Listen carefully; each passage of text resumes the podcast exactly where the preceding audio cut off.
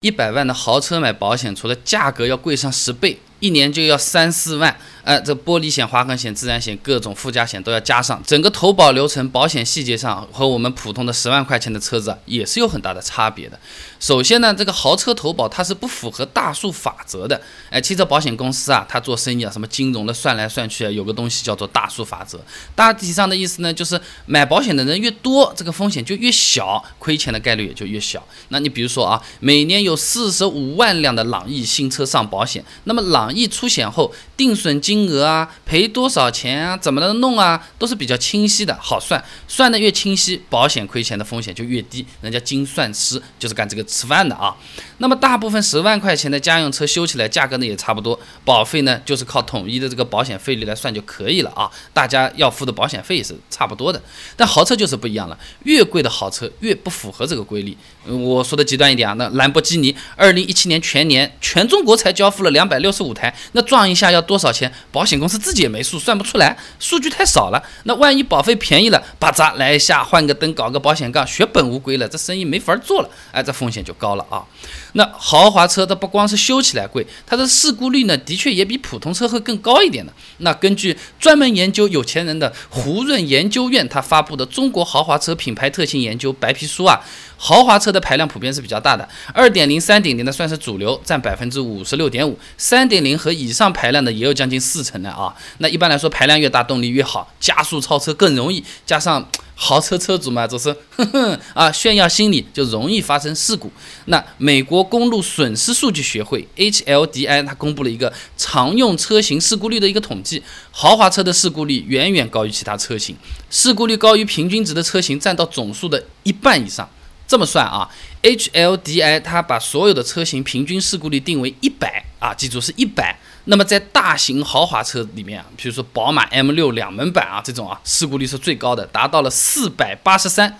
快到五倍了啊！奔驰 CLS，呃，大概是平均值的两点二五倍。呃，中型豪华车里面事故率最高的是奔驰 CLK，是平均值的两点一四。为什么都是奔驰？我不清楚啊。那么一百万的这种豪车要去投保，就没有我们什么呃朗逸、丰田这种买起来的要方便了，有很多限制的啊。那根据中华保险它那边的说法，类似什么宾利、劳斯莱斯这种几百万的超级豪车数量太少，直接说。啊，我不做生意了，你爱哪儿买哪儿买，我们家不保这个的，哈，有钱也不给办。那只有人保、平安这种比较大一点的保险公司才吃得消做这个生意。那奔驰、宝马、奥迪、保时捷这种一百来万的这种豪车，路面上能见度也比较高的，对吧？那大多数的保险公司也想赚这个钱，会承保，但是会控制承保数量，而且还附带其他限制。那你豪华车投保啊，保险公司会评估车主的。道德风险的啊，类似于我们买车做贷款，他要查你一下征信，哎，历届的这种履约情况啊，信用怎么样啊？他要给你调查一下，防止通过豪车维修出现骗保的情况。那保险公司还要通过其他保险公司的数据来看看你以往的出险情况。哎，这保时捷一百多万，总不是你这辈子第一辆车吧？对不对？以前怎么样都要看一看。还要问你这个车子是买来自己用的呢，还是公司里面用的呀？他要评估你这个使用场景啊。对于这种个别拿不准你到底干嘛用的车子，还要到总部去审核批准通过才能收你的钱。杭州日报它有一个调查，就是豪车你买保险，连这个投保方式、买保险的这个方式有限制的，它不接受电话车险的。你打个电话啊，我有辆玛莎拉蒂，我给你多少钱，你保单寄过来，不好做的啊，呃，都是要当面的这种线下来做的。那太平洋车险，举个例子，但比如说什么奔驰、宝马、奥迪这种传统的豪华车型啊，它就是只能跑到他门店里去，或者业务员自己跑上门线下来投保的，线上的电话的都是不行啊。那么在刚才说的这些限制的基础上，不管是大保险公司还是小保险公司啊，这个业内对豪车的一致做法呢，就是故意提高一些承保条件和门槛。那比如说车损险只承保百分之五十，啊，都不是全赔的。然后嘛，保险系数给你提高到二点零甚至三点零，相当于是两倍、三倍更高的保费价格，你爱买不买啊？就是这样。有时候保险公司还要和我们车主啊一对一协商具体的理赔范围，它来降低这个理赔赔率啊。这个撞了我们不管的啊，都要跟你商量好的。你那个什么劳斯莱斯那么一个星空天窗这么搞一下几十万一百多万，我们吃不消的。呃，你要要么就说这个不赔，要么你就生意别做了啊。再有个就挺有意思的啊，就是一辆车子，两家公司大家凑一凑，像拼缝一样的。共同承包你一个车子，来分担这个理赔费用和这个风险，哎，相当于是定制化服务了。这个是我们十万块钱的车子碰不到的事情啊。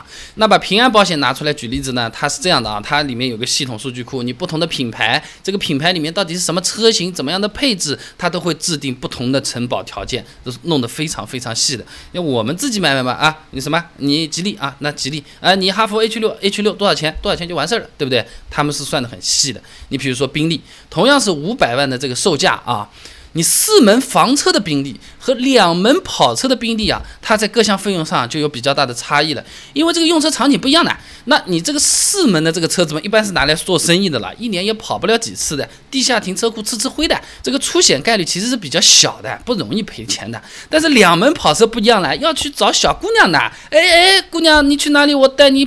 飙一圈，你看我这个油门多厉害，叭扎一脚，嗡出去了。出去了之后要不要找保险公司难说了，那出险概率相对也是会比较大的。那这个保险公司就要想了，我是做生意的嘛，对不对？你这个两门的我要贵一点的，你这个四门的，嗯，就这个价格差不多了，不一样，同样是宾利都不一样啊。那刚才讲的是买，对吧？它修和赔也是不一样的。一百万的豪车和十万块钱我们这种家用车，那保的险种基本上一样的，都什么三者险啊、车损啊这种等等，对吧？但是豪车啊，它会多出一项四 S 店专修险，或者叫指定专修厂特约。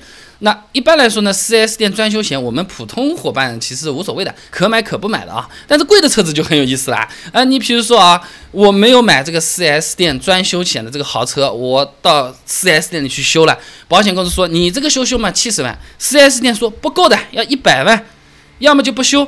车主自己掏三十万，就是我们土话说的有差价啊，而且这个东西还是有点猫腻的啊。这怎么来讲？比如说我这个车子是杭州四 S 店买的，那没有买这个四 S 店专修险，那符合刚才说的那种情况呢，有可能。我只能定个七十万，我自己要掏三十万，对不对？那我是人保买的，但是我这个车子杭州买啊，但是出险是在金华撞了一下，又在金华的 4S 店修，但是呢，金华这个 4S 店呢和金华人保是合作的，哎，反而就是你定下来是一百，修修也只要一百好了。这个专修险我们买还是不买的？这个就是猫腻了。我们撞完了之后，我们还要挑哪里有没有差价吗？都是麻烦啊。呃，再说一个不一样的。呃，我们普通车险不是经常会算的嘛？哦，第一年贵一点，第二年那可以打几折，第三年可以打几折，不是保费越来越便宜的，只要我们不出险，对不对？但是豪车，你你你十年不出险好了，一分钱都没得便宜的。而且如果一旦出险，第二年承保条件就会大幅提高，价格也都会很贵啊。所以说，作为这个开不起一百多万车子的人来说，我听着感觉嗯还好啊。那么今天讲了这么一大堆，总结下来就是。一百万的车险和十万块钱的车险最大的区别就是更贵更麻烦，哈哈，没有其他什么任何的这种好处。呃，你要硬要说一样的地方，就是第三者责任险，大家其实倒是一样的。为什么呢？就是第三者是我们撞了一个老奶奶，她站在地上指着你说你要带我去医院哦，我不小心我这辆宾利和人家劳斯莱斯蹭了一下，我这辆本田和这个劳斯莱斯蹭一下都要赔那个劳斯莱斯。这个第三者责任险大家都是一样，是要赔给对方的。第三者责任险大家觉得很重要，以前我们也节目说过的，买五十万差不多，但是保险一点，经济负担得起，买一百万是更合理、更安全的一种选择。有没有想过这么一个问题啊？第三者责任险一百万是每次都赔一百万，一年无限次赔，我可以撞十个老奶奶呢？还是说每次赔多少？每次赔多少？加起来一年不能超过一百万？我一开始朋友问我，我还愣了一下，那只有去查资料问保险公司了。我把这个答案给整理出来了啊！关注微信公众号“备胎说车”，直接回复关键词“保险”就可以了。那我这个公众号呢，每天都会给你一段汽车使用小干货，文字版、音频版、视频版都有，你可以挑自己喜欢的啊。哎。太平洋和人保两个保险公司价格好像差不多，互相各有什么优缺点？我自己到底买哪一个啊？人家说价格便宜就是实在，保险都是一样的，这句话到底是对还是不对？关注微信公众号“备胎说车”，回复关键词“保险”就可以了。备胎说车，等你来玩哦。